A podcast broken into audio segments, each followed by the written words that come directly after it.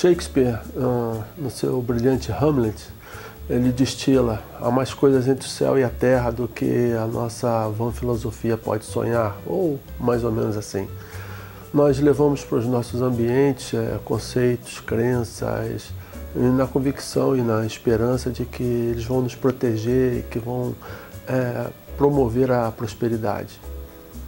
Se você quiser saber mais sobre esse e outros assuntos, relacionados à espiritualidade no seu sentido mais abrangente, sem restrição ao ambiente religioso, se inscreva no nosso canal e não se esqueça de clicar no sino para ser notificado dos novos vídeos sempre que forem postados. Eu não creio em bruxas, mas que elas existem, existem. É um dito popular espanhol. É, o povo brasileiro é tido como um dos povos mais afetos a crenças místicas no mundo. É, crenças estas que se manifestam tanto em ritos religiosos quanto em pequenas ações, tais como bater na madeira, usar fitas no pulso, guardar semente de romã na carteira, copos d'água na porta, bíblias abertas no recinto principal e preferencialmente no Salmo 91, velas acesas e muitas outras. É, é, é, um povo que crê firmemente que há mais coisas entre o céu e a terra do que sonha a nossa vã é, filosofia. É comum ver uma loja de comércio com altares, escritórios com crucifixos, pirâmides, cristais, casas com quadros, ícones, estátuas de ídolos, pessoas com correntes, pingentes, pulseiras, santinho na carteira, pular sete vezes na onda do mar no primeiro dia do ano e assim vai. Ah, em cada esquina tem propaganda de traga o amor de volta em tantos dias, desfaça qualquer tipo de maldição. É, se é propaganda é porque tem mercado. É, há algum tempo, uma ex-primeira-dama do Brasil deu uma entrevista em um programa de televisão e no qual ela descrevia ritos de magia encomendados pelo então presidente da República com a finalidade de se proteger contra investidas de inimigos políticos.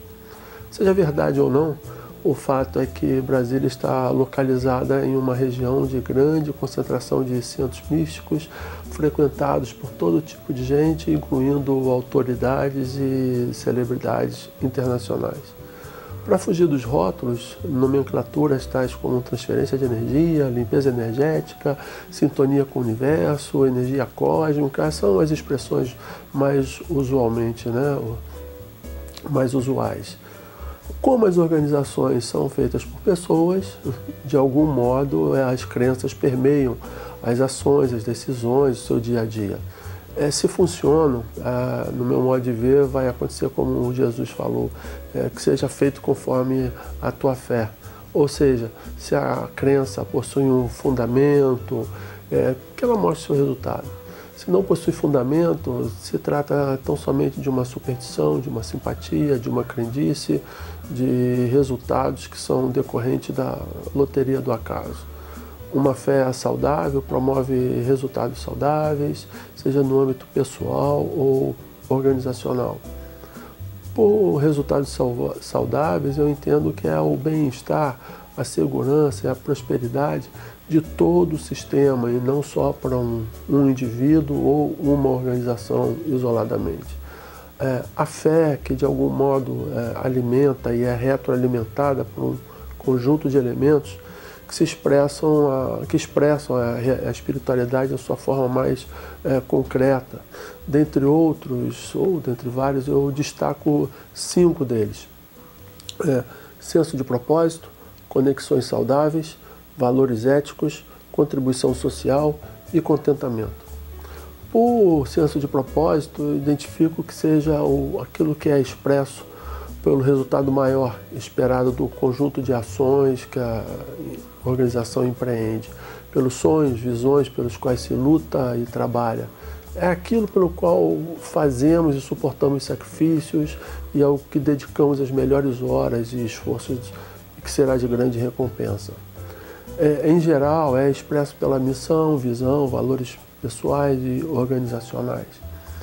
Conexões saudáveis e muito mais do que coleguismo né, ou camaradagem. É um tipo de relacionamento entre pessoas mas também entre organizações e outras organizações, entre organizações e pessoas e vice-versa, é, que possuem vínculos tais que geram uma colaboração, uma interdependência, uma sinergia, uma, uma leal, gera uma lealdade mútua, além do desejo de contribuir com o melhor de si, com orgulho de pertencimento.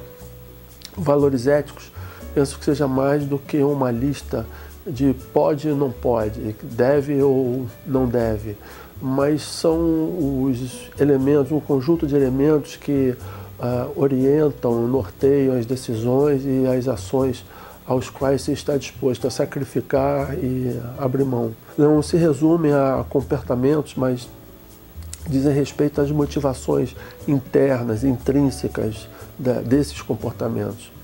Por contribuição social, entendo que seja bem diferente do que seja a responsabilidade social.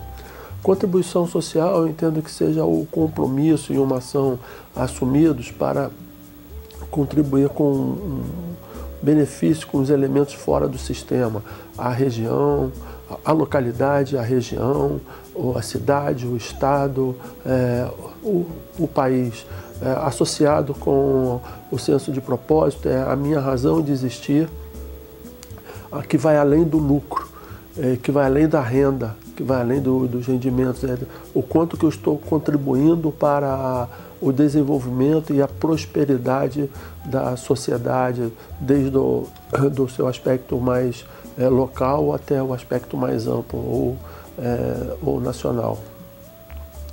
É, é um investimento lucrativo no intangível. E por contentamento, normalmente o conceito aplicado às pessoas, eu, minha proposta é aplicar à, organização também, à instituição. O psicólogo é, americano Abraham Maslow, ele chamava esse contentamento de último nível das necessidades humanas, ou a autorrealização. O pianista Cláudia Hall, ele dizia que quanto mais eu gosto do que faço, menos eu chamo de trabalho. Então, o contentamento é o nível de satisfação da alma encontrado no, é, na junção de propósito com a realização. É, esses são os elementos que eu mais observo na expressão da espiritualidade. Jorge Benjor, o músico brasileiro, é, na sua é, canção Caramba, Galileu da Galileia, ele colocou o seguinte verso: Malandro, se soubesse quanto é bom ser honesto, seria honesto só por é, malandragem. Eu parodiando, mas que poderíamos dizer que o religioso, se soubesse quanto é bom ser espiritual, seria espiritual só por religiosidade, ou ainda, se o gestor soubesse como é bom ser espiritual, seria espiritual só por performance. Finalizando, deixo contigo algumas perguntas. É, quais os resultados efetivos das suas crenças? Quanto que suas crenças promovem a sua espiritualidade? Qual o nível de contentamento que as suas crenças é, promovem? Considera que o gestor, se soubesse quanto é bom ser espiritual, seria espiritual só por performance. Te convido a escrever nos comentários dessa página as respostas a estas perguntas e, se te for, é, se fizer sentido para você, alguns fragmentos das tuas percepções. Você quer saber mais sobre esse conteúdo?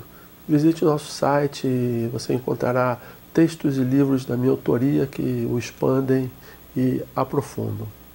Até o próximo.